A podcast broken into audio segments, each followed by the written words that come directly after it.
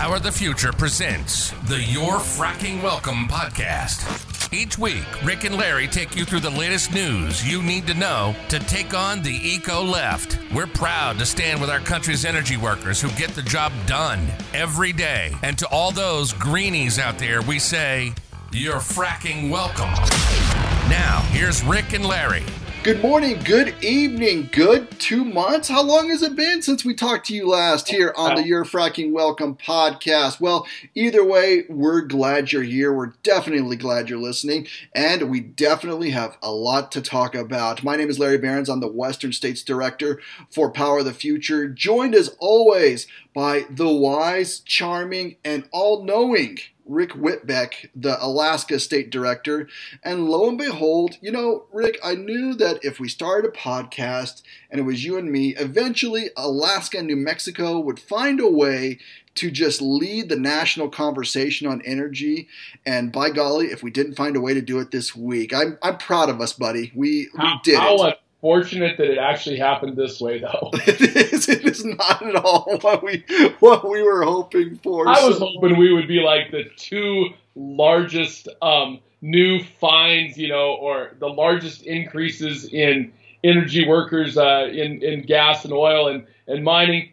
That's what I was hoping for, Larry not Deb Haaland. Uh, I, I, understand, and and I don't mean to chuckle because it is absolutely serious, but you're you're right. Uh, you know, there's ways of being famous and there's ways of being infamous, and I think we got the latter for New Mexico and Alaska. Well, in case folks uh, aren't uh, too tight into what we're talking about, first of all, you should be, but second of all, let me give you a quick recap. Of course, this week, Deb Haaland, former now New Mexico Congresswoman, was confirmed after I think a process that took longer longer than many people thought it would, confirmed as Secretary of the Interior. Now, we've talked about it in the past. There is no doubt Secretary of Interior, with their oversight of the Bureau of Land Management, or BLM, has a ton to talk about when, or a ton of influence when it comes to the national energy conversation, particularly production on private lands. And that is just a huge chunk of land in New Mexico. It's as per usual. It's even a huger chunk of land in Alaska. In fact, I'd probably bet like the public land in Alaska is probably more than two or three times the size of New Mexico, just the public well, land. It's bigger than the state of Texas, Larry, so that would mean it's bigger than the state of New Mexico. Well, you don't have to get all technical on me, Whitbeck, all right? But anyway. 50%, man, of our state. So almost one and a half times the size of Texas is owned and managed by the Department of Interior. Well, and lo and behold, I think Alaska and New Mexico this week had a larger uh, influence on energy policy in the United States. And so Deb Haaland this week was confirmed by a vote of only 51, and I think that's important, to 40 uh, senators confirmed her as Secretary of the Interior. And this was after a lengthy confirmation hearing. And uh, at the end of the day, 40 senators decided to not have Deb Haaland be the leader of the Interior Department. Now, 51 did, and I can do the math as well as anyone else. And so obviously she'll be serving as Secretary. But let's talk about it because it was never any question that New Mexico's two senators, despite the fact that New Mexico is the beneficiary of a ton of revenue, a ton of jobs, and so many good things from uh, the production on public lands. It was never in doubt that New Mexico's two eco left senators would be voting for Deb Haaland. Um, and it is uh, beyond sad because it, you know, by our Democrat governor's own admission, New Mexico is already losing jobs to Texas because of the Biden's executive orders. I say the Biden, President Biden's executive orders. And so the consequences are real, but they don't care. They're pushing forward with their green agenda. I think where a lot of folks got uh, interested in the vote, Rick, was on votes 49 and, and 50, if you want to talk about those votes. Yeah, you know, certainly um, there was uh, there was interest in whether or not Lisa Murkowski, who's our senior senator here in the state of Alaska, would vote to confirm um, any, if all, or if not all, of the nominees coming forth from President Biden for, you know, secretary positions. um, she made it very clear early on in the process that she had talked with Deb Haaland and had enough of a um, enough of a comfort level with her that even though they disagreed on some policy issues, she was going to support Haaland for the historic nature of having the Laguna Pueblo uh, woman be the first uh, Native American uh, secretary. Okay. Um, as, as we've written about and as I've written about, historic is great, but historic and non qualified is horrible. So Lisa Murkowski does her own thing, and I respect the position. I respect a lot of what she does. I think she always thinks about Alaska. In this case, I think she was wrong, and I've told her that. Um, and you know, life goes on. She's elected and gets to push whatever button she wants to push, whether it's the a or nay button, and did it. So she was vote 50. Chuck Schumer was 51. Debate was closed after that. Deb Haaland put in. The very more interesting vote, though, Larry, was number 49. Alaska Senator Dan Sullivan, who I don't believe had, had voted for any of Trump, uh, I of uh, Biden's um, nominees up until that point, at least none of the major ones. He voted against Granholm, he voted against Regan, but he voted for Deb Haaland, and he made it number 49. And effectively, if they wouldn't have had those two votes, uh, they would have had to either find another Democrat to vote her over or find another Republican to vote her over, or let Kamala Harris make the decision that Deb Haaland was qualified. But instead, vote number 49, Dan Sullivan from Alaska. Now, he wrote a very lengthy press release on why he voted for Haaland. Um, you know, Don Young, our congressman for all Alaska, our one congressional seat in in, in uh, D.C., was the one that actually introduced Deb Haaland during her confirmation hearings, Larry. And you and I thought that was strange. But uh, Dan basically went along with, with Don Young's level of thinking that Deb Haaland would um, would be easier to work with inside the friends list than outside of the nay vote list. And and I got to be honest with you, that hasn't played real well here in the Great Land. Yeah, um, I can imagine it, it wouldn't. It, it has been the, you know, Dan capitulated, Dan sold out, Dan just got reelected, and we can't touch him for six years. But what a bunch of bull. Um, I'm going to give the, the senator a little bit of grace here because I think that he truly believes that that vote means that he can work with Deb Haaland. My problem is this Deb Haaland said time and time again the Biden administration's agenda is my agenda. I get to be the, the person who just works through the Biden agenda. Well, the Biden agenda already killed off ANWR. The Biden agenda already put a leasing moratorium and a permitting moratorium on projects like the Willow project up here in Alaska, which I mean they they're moving ahead because they had permits in hand, but they still need more. And so depending on how long that you know that uh, that slowdown or whatever we want to call it, temporary ban goes on, and I know they're talking about already lifting it, but that doesn't mean they can't just re-implement it again. Um, it's going to be harmful to Alaska, just like it's going to be harmful to New Mexico and any other energy state. To make that vote um, is is questionable. We'll have to see. I I I believe that those votes will not age well when it's all said and done. I, I, I, couldn't agree more. And let me, you know, it's, it's going to be a little bit of un, unpacking and a little bit of background here because I, I'm going to try to articulate how I understand where I believe Senator Sullivan and Murkowski are coming from, um, but I still don't get it by and large. I, I worked in an executive administration where, uh, you know, a Senate led by the opposite political party played games with nominees, played games with cabinet secretaries. I worked for a cabinet secretary who had designate next to her name for four years because they simply wouldn't take up the vote because they knew if they had it to a vote, she would pass, and then they, you know, that would be a legitimizing action. And they held it until after a governor was reelected till they finally said, and you know, and couldn't run again. Finally said, okay, we'll go ahead and confirm her. They held it up for four plus years. So I've seen the, I've been on the receiving end of a legislative body not playing fair when it comes to nominees. And I understand the argument too that, you know what, Joe Biden won the election. Joe Biden gets to choose his team. Um, I understand that argument as well.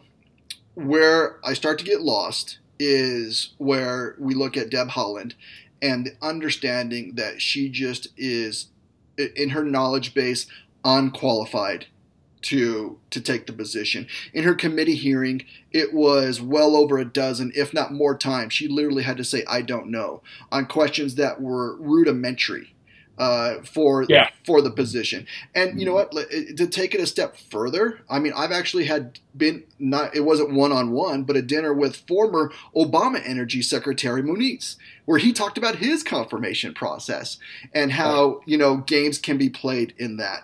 And so I, again, I have that perspective. I understand if I were in Senator Sullivan's and Senator Murkowski's camp, I would say what they're saying as well. The issue that we're going to have is if they feel that by moving forward with Haaland's confirmation, which they did, and not only did they do, they did it in a symbolic way of being the 49th and 50th votes, right? So they allowed that to happen. But in moving forward with that, they feel they will have an insider, you know, they'll have the cell number, they'll have an insider opportunity that if something is coming down the pike that is not good for Alaska, they can call her up and she will advocate for them. As a New Mexican, I know Deb Haaland.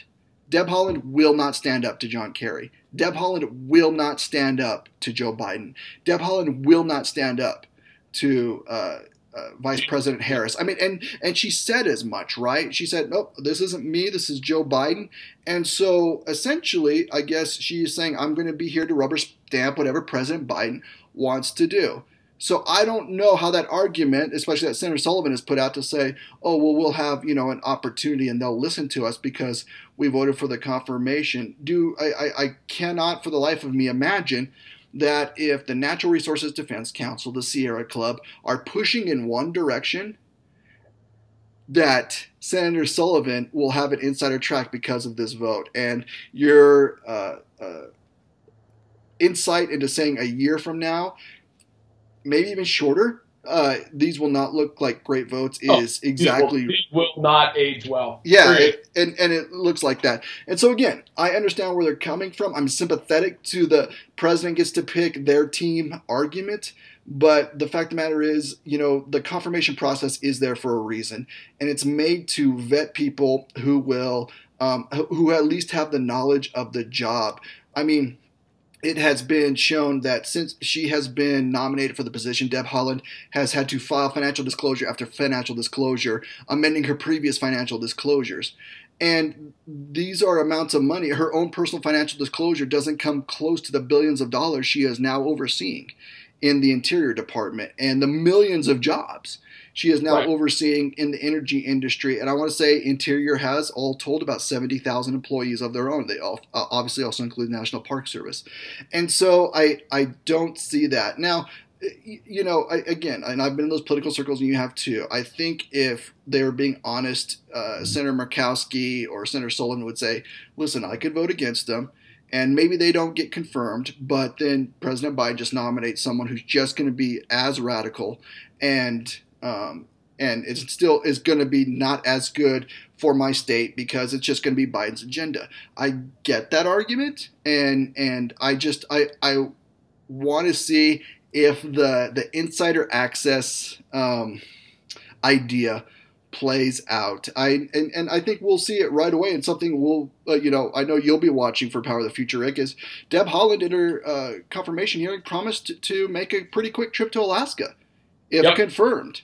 And so we're going to see if she's going to keep those commitments uh, that she made to that committee. And I think that will be the first sign to say, hey, you know what? Um, if she's not going to come to Alaska and face these energy workers who will be impacted by her decisions, that is a, a huge red flag.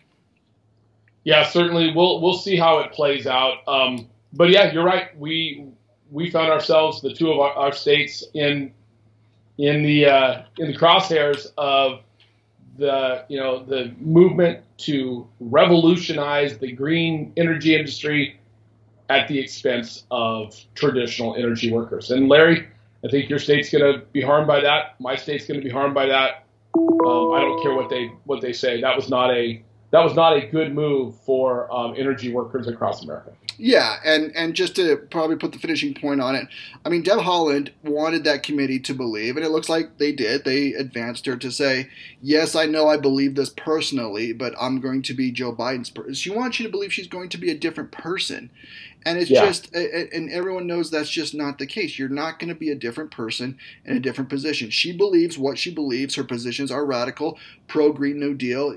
I, I can't imagine if there was a way to administ- administratively implement the Green New Deal through Interior that Deb Haaland would hold up. And so, you know, it's uh, uh, it's tough to spend the whole uh, podcast talking about this, but it was the news of the week, Rick. And so we're grateful that we had the opportunity to spend some time with everyone. I hope uh, you know the senators' offices aren't calling you already to to talk about what we're we're talking about, but we're here to talk about you know what is best for energy workers. Deb Haaland definitely does not fit that mold and it's going to be something that we're going to watch very closely uh, over the next few years in uh, Joe Biden's first term.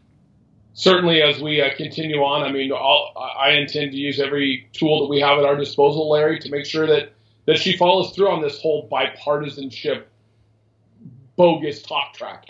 Um, you know, I, I, I fully anticipate having a few conversations with my senators and my congressmen about what just happened, right? Uh, but we'll see what happens. And, and for those listeners to the podcast, we'll continue to keep you updated on it. Um, and we appreciate the fact that that uh, you've stuck around 15 minutes while we've talked about the person who really has a, a bigger impact on our two states from a government perspective of anybody but Joe Biden.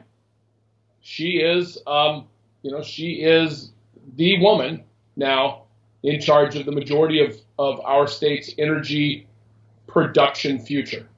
And so, uh, you know, for those of you listening uh, from the eco left who are like, you guys are just fear mongering, you guys are just, uh, you know, you're, you're not telling the truth. Well, again, we'll see how that thought process works because as the unemployment numbers grow, as the permits get denied, as the permits get um, delayed, we're going to continue to, to call out the um, job killing, anti American, anti energy worker uh, positions that Deb Haaland takes on quote unquote behalf of the Biden administration. I can already hear him texting you. Yeah, I'm already getting calls. That's right. We, we, haven't even put the podcast up yet. I'm already getting calls. So. All right. Well, everyone, thanks so much for listening this week. Uh, we'll be off next week, but we'll be back as soon as we can with the latest of what's going on. In between now and then, uh, feel free, and, and, just a little treat to the energy workers that are listening, head on over to yourfrackingwelcome.com. A little treat there for you that uh, you can sign on to help join us in this fight. And until then, we'll keep saying, you're fracking welcome. That's it for this episode of Your Fracking Welcome. Brought to you by Power the Future. Check us out online at powerthefuture.com or on Twitter at PTF New Mexico and PTF Alaska. In the meantime, make sure you tell your favorite radical environmentalist you're fracking welcome.